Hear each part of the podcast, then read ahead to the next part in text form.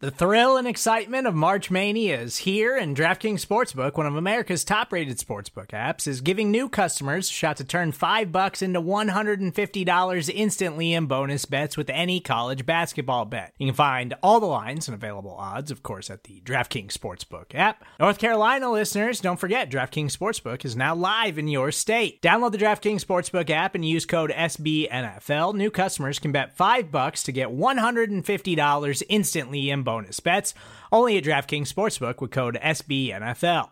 The crown is yours. Gambling problem? Call 1 800 Gambler or in West Virginia, visit www.1800Gambler.net. In New York, call 8778 HOPE NY or text HOPE NY. In Connecticut, help is available for problem gambling. Call 888 789 7777 or visit ccpg.org.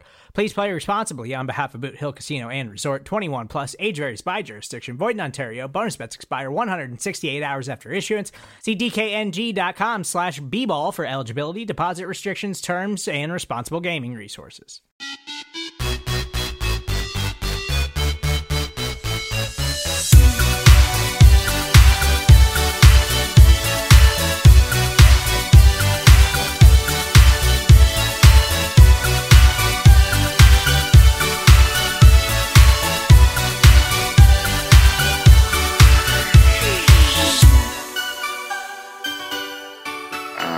Get this show, in case you're new to it, you can get this show on iTunes, on Stitcher, on Google Play, at cincyjungle.com. We're also on YouTube and Art19. So a lot of different platforms for this show. And uh, we appreciate the support, how you give it to us in those variety of ways.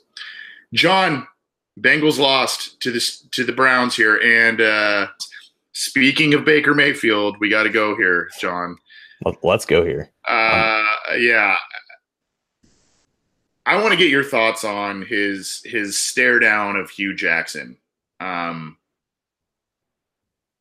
and there's a couple of questions I want to ask as follow up, but we're going to start here. Just when he was doing that, and, they, and I didn't actually see it live. I saw it when they when they panned back and showed you know showed him kind of backpedaling and staring back at the sideline. And to be quite honest with you, it wasn't a play that he made that was like a wow throw. It was actually a wow play by Njoku.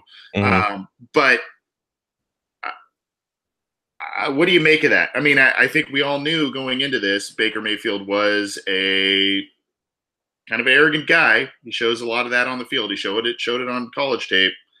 Um, to be expected, or uh, or is it just specifically because it's Hue Jackson? People have a problem with Baker Mayfield because he doesn't play for his for their team. There's, there's no there's no Browns fans out there that are be like that, that are you know asking Baker Mayfield to calm it down and kind of hide in the shell because that's not that's not who he is. That's not how he succeeded as a college quarterback. That's not how he's going to succeed as an NFL quarterback. I guarantee you that if Baker Mayfield played for the Cincinnati Bengals, everybody would want him to do the same exact thing that he's doing with Cleveland. But just because it's against the team that we root for, we certainly have a problem with it. Yes, you know, Mayfield like threw like a five yard pass to Njoku, who then ran 63 yards.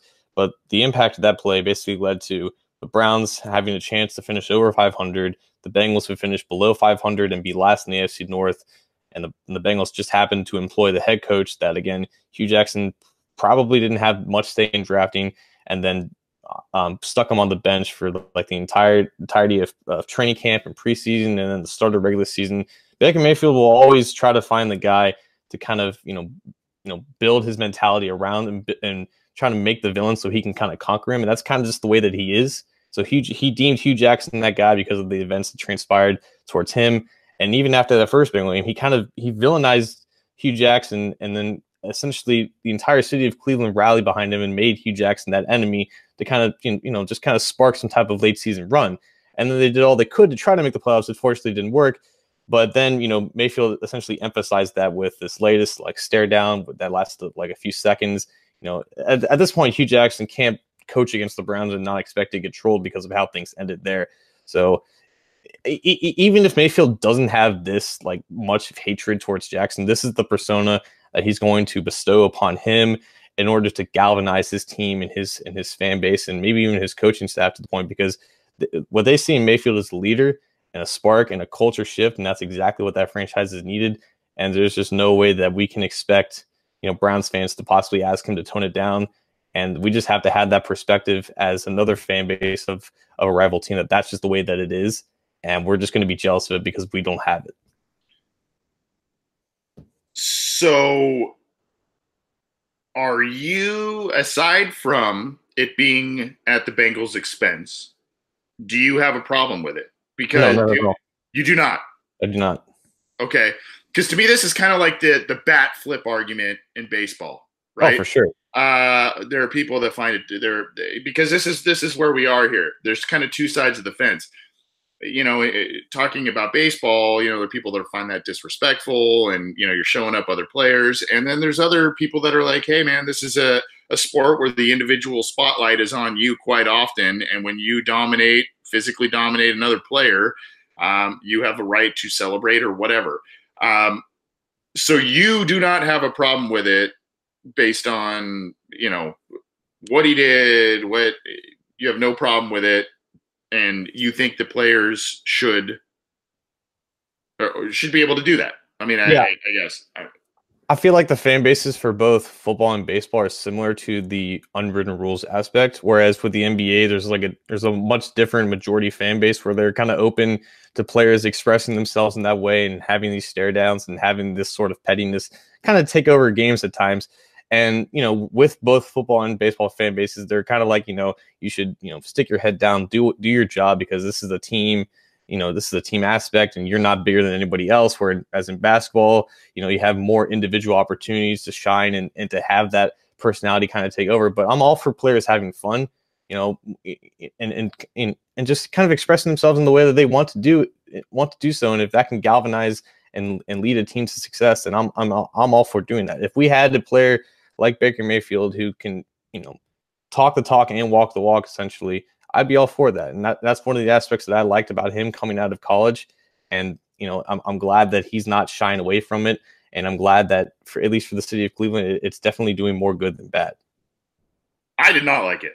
Uh i and and, and i there are a couple reasons why. I guess i'm a little a little more old school in, in certain things where i just you know it's one thing if if he's staring down another te- another player on the team and maybe they had been jawing all day and that that kind of stuff happens um i i understand that you know there may have been something there with Hue Jackson, but I, I don't really understand the animosity. I, I like how you how you said, John, that he kind of looks to create a villain, Mhm. and, and maybe that plays into the the quote unquote chip on the shoulder thing, right? He was a walk he was a walk on at college. He was oh you know he's shorter than than most prototypical NFL quarterbacks.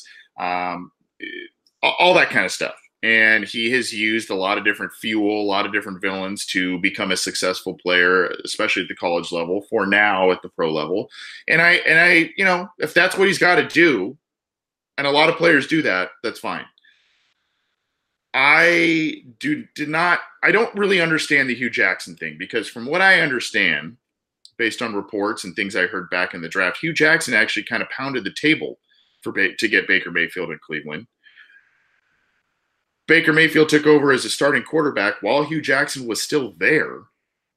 And yeah, Hue Jackson went to the rival Bengals, but he was jobless. Was he supposed to not go get another job?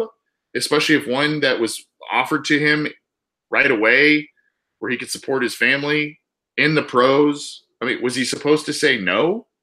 So. I, I, I that's where I sit here and I go, well, why? And the only reason that makes sense is one that you said, where maybe he's just creating a villain for the sake of creating a villain. And maybe he's smart enough to know that this rivalry needs a little extra oomph because the Browns have been so bad for so long and the Bengals have largely dominated the series lately that it brings a little extra gravitas and headlines to a rivalry that hasn't really had much um, going forward. Now, me saying that, I understand how big of a hypocrite I sound because when we when the Bengals had players like Chad Johnson, when the Bengals had players that like to talk, a lot of times it was at the Browns' expense.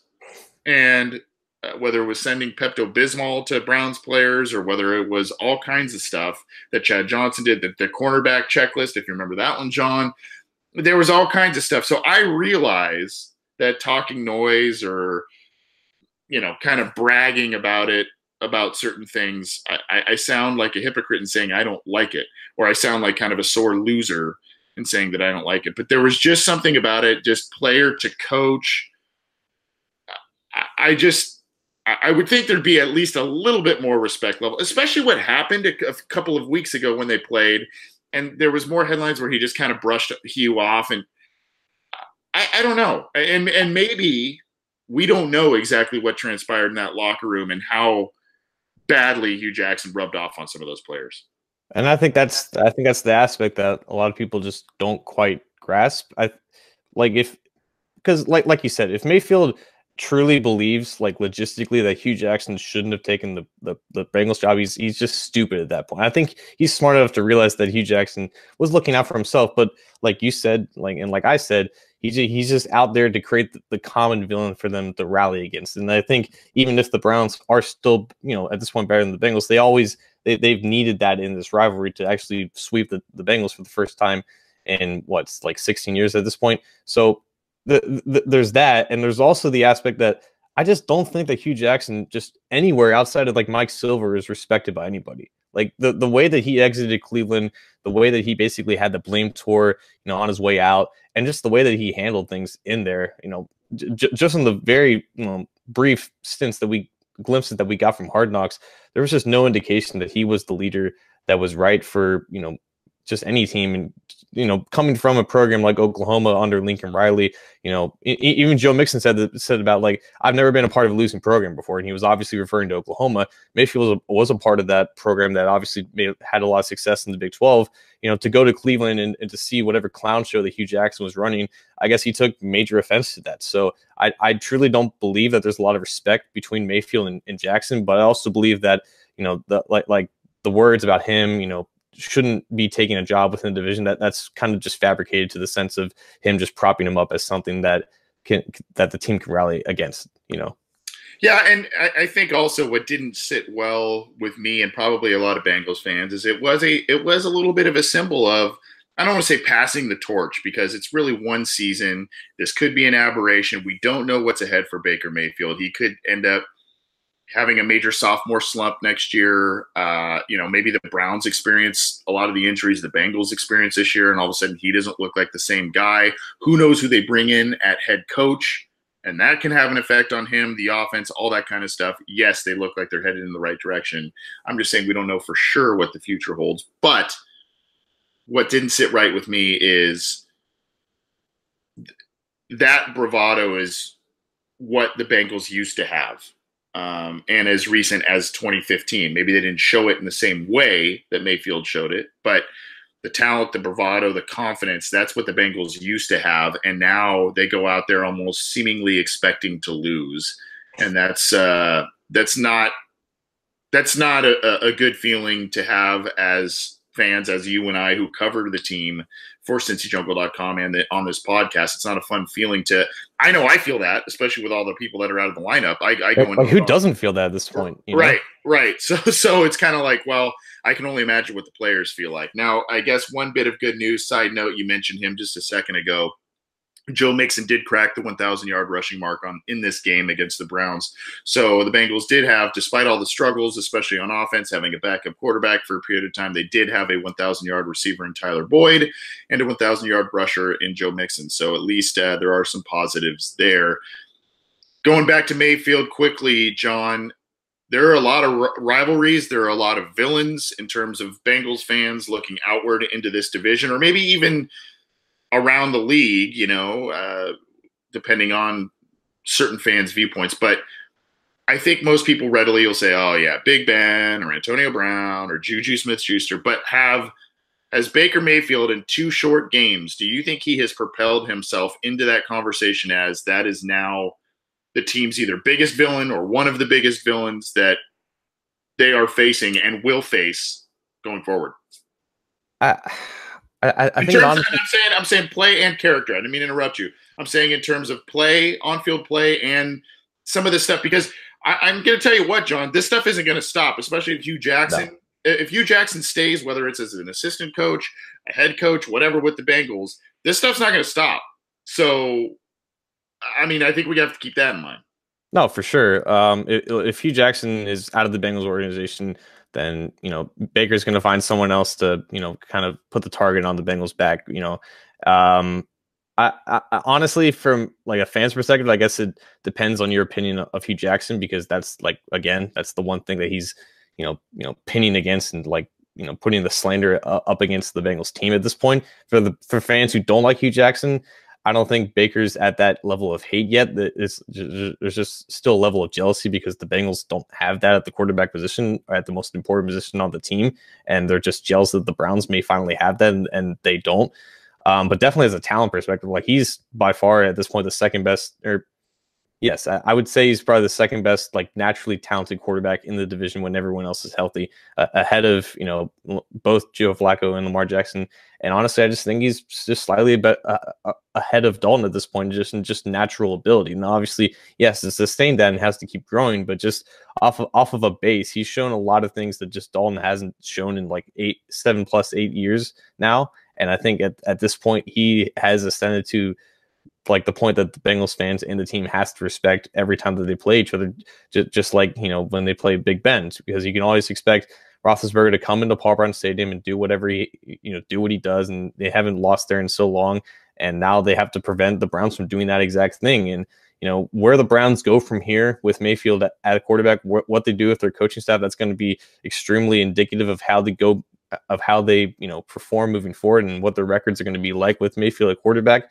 But the Browns are definitely a team with Mayfield at quarterback that will always challenge the Bengals, and the Bengals cannot expect to just sweep them, you know, every single year until they're at that level in terms of head coach and quarterback. Yeah, I, I, think he's asserting himself as as probably the biggest villain that they're now. Obviously, that in a few short days against the Steelers, I could easily change my mind just just seeing those guys on the field and doing what they do on, on against the Bengals and uh, all the chippiness that always ensues there. But uh, based on the position he plays, um, based on you know usually quarterbacks uh, on the field at least, with the exception of I mean really that I can think of offhand, maybe Philip Rivers a little bit. Uh, they're mostly even keeled. They don't really engage in a lot of chatter on the field, and even at the at the podiums after the game, they kind of just they're the they they stick to the kind of coach speak stuff, and um, he does not do that. For better or for worse, he does not do that, and uh, I think that as especially as long as Hue Jackson is there, um, I, I think he's he's going to be he is currently making the case to be the Bengals' biggest rival or biggest villain, uh, especially because they're going to be playing him at least twice a year going forward. So, um, I, and and someone said in the YouTube chat, in order to, uh, who was it? Uh, I think it was Holy Moly Donut Shop. Uh, the best way to shut ba- Baker up is to beat him, obviously. Um, and they, they he's two and zero oh against the Bengals, so he can he can talk because he's winning. But uh, you know, he's kind of using that Johnny Manziel bravado attitude, but he's actually translating it to on-field play and production. Um, and uh, it's turning into a product that, as from a Bengals standpoint, has to be pretty frustrating to watch um, going forward. So uh, we'll see how this whole rivalry, this whole relationship with Baker Mayfield and the Bengals continues. We're going to get out of here with some listener questions. And the first one, since we just talked about resolutions and the quarterback position, John. Uh, the Oregon quarterback, Justin Herbert, I believe, said he's going to forego the draft and he's going to go back into uh, college to play at Oregon this this year, which is a, a little surprising. But he did have that uh, shoulder injury, I think, mm-hmm. towards the end of the year that um, forced him to miss a little time. And uh, I think he wants to go back and really prove the tape. Uh, it might not be the smartest decision on his part, just simply because this is a weak quarterback class. But we did get um, we did get a question. Uh, let's see who it was from. It was from DI3S3L44. Uh, I think it's Diesel 44 actually, is if I'm cool enough to to read that correctly. Uh, with Herbert pulling out of the draft, how does that shake up the Bengals' interest and possibility of taking a quarterback? So this kind of t- piggybacks a little bit on what I was talking about with the quarterback situation in 2019. What do you think? Um, so just based off like the last three or four, maybe even five years at this point, if you want a quarterback in the first round, odds are you're going to have to pony up and pay for it. And with extra draft picks, that, that's just the nature of the market now and how teams who may, maybe don't end up being in the top five initial order who need a quarterback, they've shown the complete willingness to move up and sacrifice, you know, future first round picks and multiple mid round picks of that draft to go up and get their guy. We saw the Rams do that with Jared Goff. The Eagles did that with uh, Carson Wentz. The Texans did that for Deshaun Watson. The Chiefs did that for Patrick Mahomes. The, even the Jets did it for Sam Darnold. They, they only moved up like three spots. The, the Bears did that for Mitchell Trubisky. They moved up like one spot. So it doesn't matter where you end up, you know, slotted in the draft order, odds are if you want to take a quarterback the first round and you're not picking first overall, you're going to have to trade up into the top five or you know you know way earlier in the in the in the first round than where you already are to get it to get him. So right now there looks to be like one in Haskins who's projected to pe- potentially go top ten, and then beyond that there's like like Will Grier or Drew Lock, you know you know guys that have more questions attached to him, but even if right now you're not you know excited about the prospect of either of those two behind Haskins, because I know Haskins is pretty much universally loved at this point, they still have to be open to you know willing. They still have to be open to the possibility of him taking over in like a year or two, because you know in the past, it's not always those first two quarterbacks off the board that end up being the most successful. Like Deshaun, like Mahomes and, and Watson were like third and fourth quarterbacks taken. Prescott was taken in the fourth round. I guess it's more of an outlier than anything, but it doesn't always have to be that that first guy in in the in the draft class that is like you know the the, the surefire best quarterback of that class. You know, there, there's guys with potential here that can still be good players, and it's just up to the eval and how those guys end up turning out. You know, w- w- with their offseason programs and whatever, and depending on you know how much stock that they end up improving, you know where they're going to go. And so, yeah, obviously Herbert, you know, not declaring definitely hurts the class overall. But I think that even with just Haskins being, you know, like the guy that everybody still like agrees on, I think there will still be another, you know, at the very least quality starting quarterback in this class, and the Bengals have to be open to finding him. I can't shake the feeling or, or the thought of what if the Bengals had just drafted a, one of those quarterbacks last year? Because if they are looking for a quarterback this year, which I don't think they are, but if they are looking for a quarterback early this year, um, you know, it, it's kind of funny because then it's a weaker class, and of course, the Bengals just make the wrong decision again, and they wait to get a quarterback in the class that's a lot weaker than last year when they could have done so. But Imagine if they just said, you know what, if the, and this is the difference between the Ravens and how they are run and the Bengals and how they're run. They had mm-hmm. a they have a Super Bowl winning quarterback on their team. Granted, he's older than than Andy Dalton, but they noticed some warts in his game. They noticed some aging, all that kind of stuff, and they said, you know what, screw it. We're gonna take. We're gonna still give him some weapons, and he can he can play this year, but we're gonna take this kid because he's high on our board. We want another quarterback, and that's that's what we're going to do. So they took a first round quarterback. Flacco gets hurt. All of a sudden, Lamar Jackson comes in, and they, they, you know, they're poised to pretty much win the AFC North. If the Bengals had not been so concerned with Andy Dalton's confidence level or whatever it is that that has made them not take a quarterback high in years when we thought they could or should.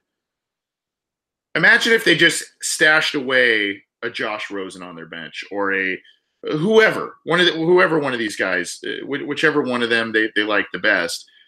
And Andy Dalton, I mean, you, you have hindsight. You, you, think Andy Dalton's going to start it all, all, year, but you have one of these guys, and all of a sudden now this person comes in, and at, at the very least, maybe they win some games, but at the very least, they get some valuable starting experience. And you can say, you know what, either year two or year three, we're going to give Dalton maybe another year or something, but year two or year three, based on what we've seen, this person is not the guy or this person is the guy. And uh, or, or, or will be could become the guy. And the bengals would have had in a season that has been lost they would have at least had that going for for them right? I mean oh. they, they, would have had a young quarterback that they could say you know what? We made the right decision or oh boy i don't know about this. So I, I, I just i wish that they had for lack of better words had the stones to draft a quarterback and not worry about ruffling the feathers of the guy they already have in the building because they want to make the team better. Uh, go ahead. Unquestionably, because you, like every year we talk about, you know, how can we improve the team around Andy Dalton, and it always involves, you know, you know, targeting, you know, a multitude of different positions to have, you know, immediate improvements in those. And sometimes it'll take, you know, years for those guys to develop and become assets for Dalton to utilize. If you're drafting a quarterback in the first round, odds are he'll do better with the roster that a guy like Andy Dalton may be struggling with. Like Deshaun Watson, for example. Like, did you see the game that he had against like against the uh, the Eagles? Like, he, like his receivers were like injured. He was playing on the road and he was just making plays by himself. Like even Patrick Mahomes is doing things that we've never that we've rarely seen from the quarterback position. And he's just elevating the guys around him. You know, Carson Wentz and Goff have improved dramatically. You know, even with their supporting cast, you know, they're they're showing their immense talent. If you draft a guy in the first round, odds are you don't need to fill every need that you have eh, eh, on the roster. Whereas if you got, have a guy like Dalton, you need all like the entire roster to be, you know, for a playoff run, so he can just you know take the reins and just you know you know dr- drive the car that's already you know fully up, equipped to you know handle a playoff run. If you have a guy that's uberly talented that can elevate a roster, that eases your whole team building process tremendously. And, and along with all that, if they if they do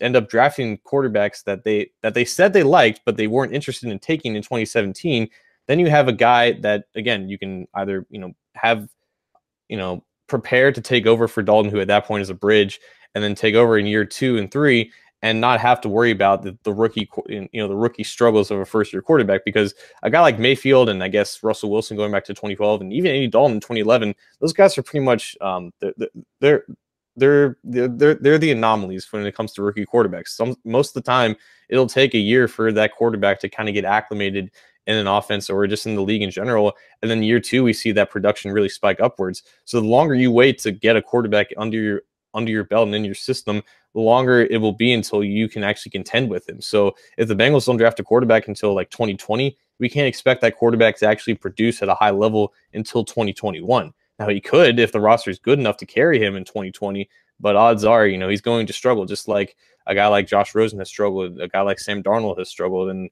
uh, guys like Jared Goff and Carson Wentz struggled in their rookie years as well. So uh, odds are, you know, he's not going to end up being Deshaun Watson coming into this first year. He's going to struggle and he's going to go through the motions in his first couple starts. And the, the sooner you get that out of the way, the better, that the quicker that your franchise can move forward. Yeah, and I mean that's I, I watched the game on Sunday night a little bit. We had a family get together that evening, but Sunday night the the Chiefs Seahawks game, mm-hmm. and you just you just see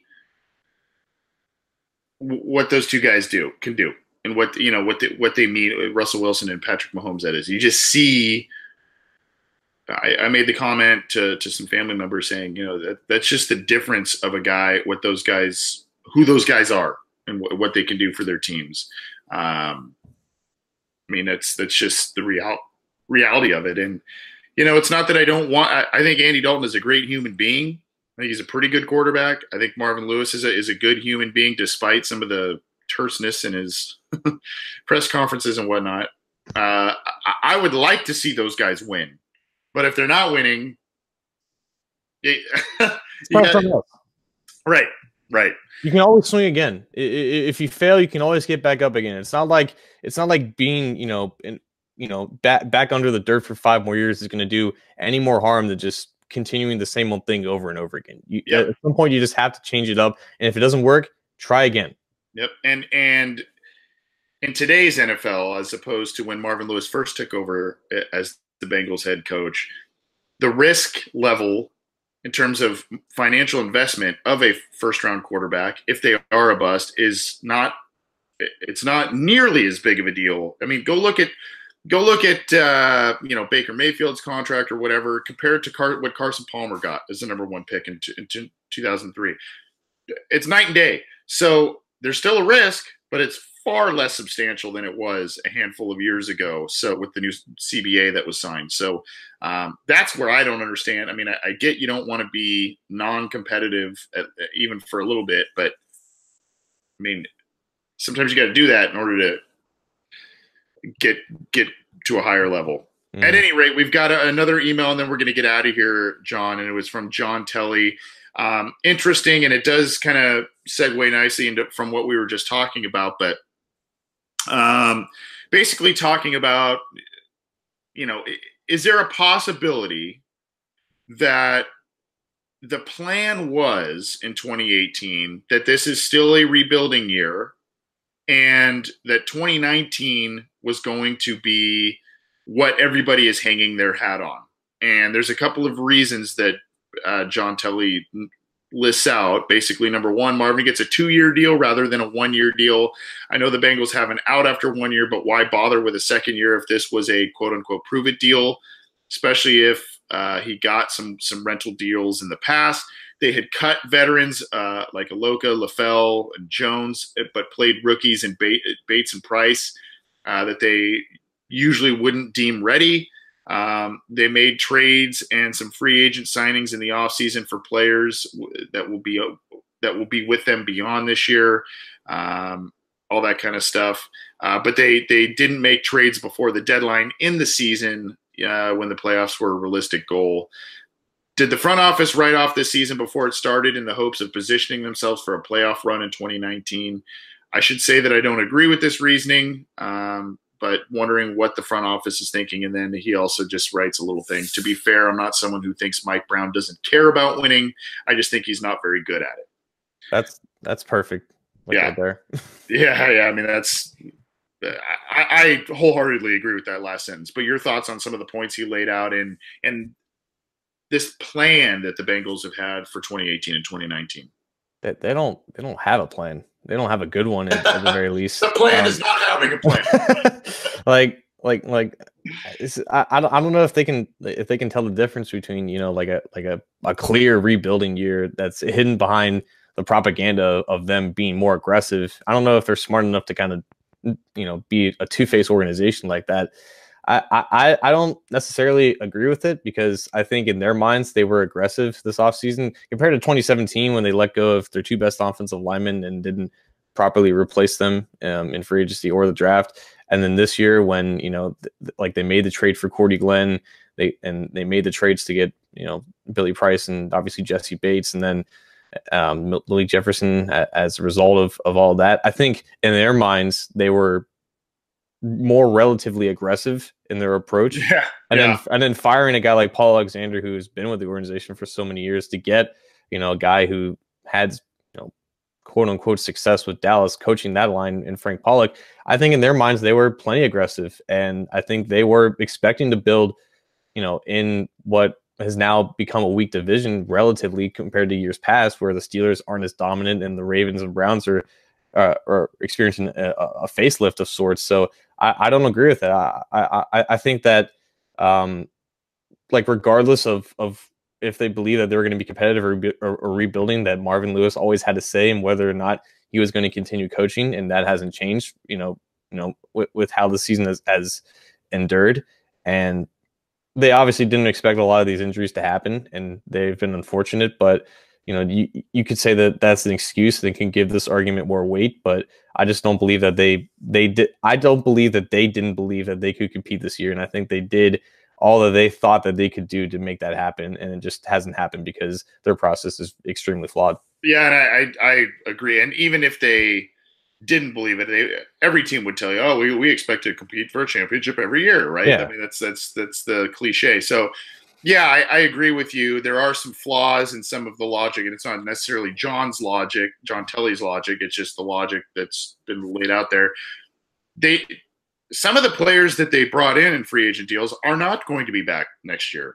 Preston Brown is a one-year deal guy, so uh, and, and, that was supposedly one of their big guys that they signed from the outside. Cordy Glenn, yes, I mean that was a trade, and, and they've got him for locked up for a couple of years now, but uh, so I, I, find flaws there. I also find flaws in, in what we just talked about with the quarterback stuff. I, I would think that if they truly thought, hey, you know, if we get competitive in 2018, if we're close to 2018, awesome, but 2019 is the year, I, I would think they would have explored quarterback last year. I, I, I, I mean, that's the biggest sign of a rebuild, or the biggest, aside from hiring a head, co- a new head coach that is the the sign of rebuilding. We're going to move forward with a different quarterback, and they did not do that in a very heavily talented class last year. And they instead they said, well, let's just kind of plug a couple of holes here and there.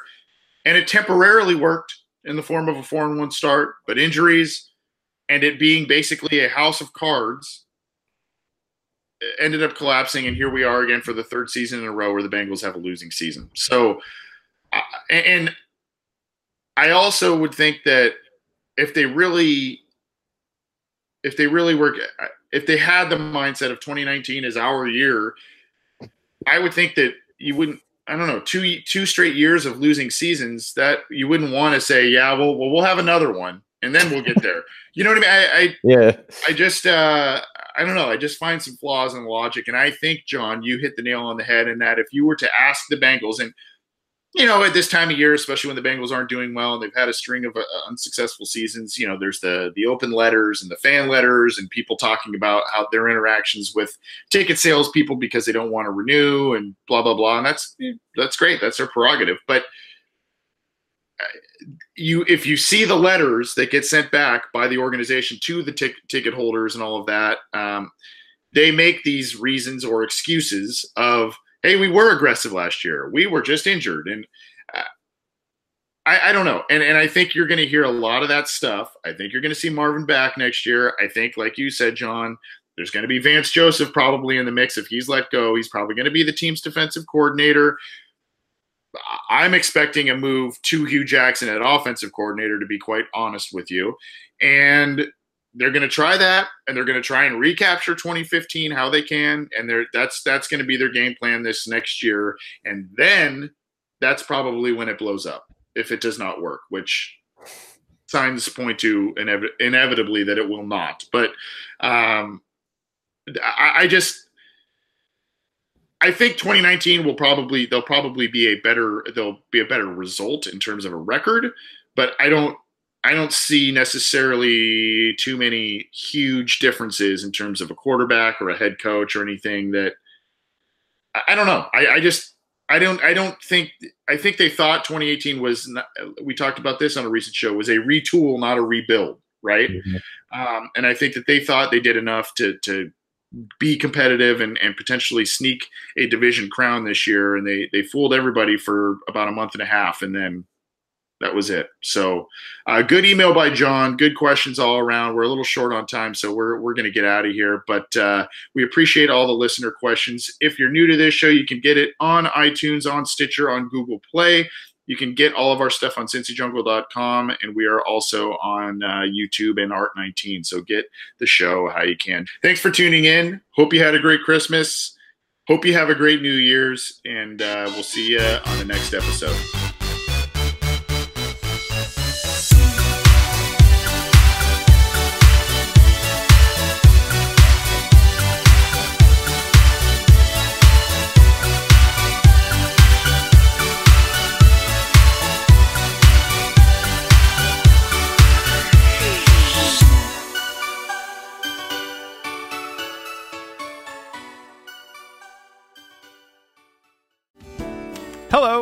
I'm Spencer Hall from SB Nation, and I want to tell you about my new show, It Seemed Smart. It Seems Smart is a show about people doing things that, for some reason or another, seem smart at the time. Those things might include doing a little cocaine and driving a bike up a mountain. Or, I don't know, maybe racing 100 miles per hour across the country in the middle of the night with no one's permission. Or even stealing a bat from an umpire's room in a Major League Baseball park. Check it out, and if you like it, tell a friend. I'm Spencer Hall. Don't do anything smart.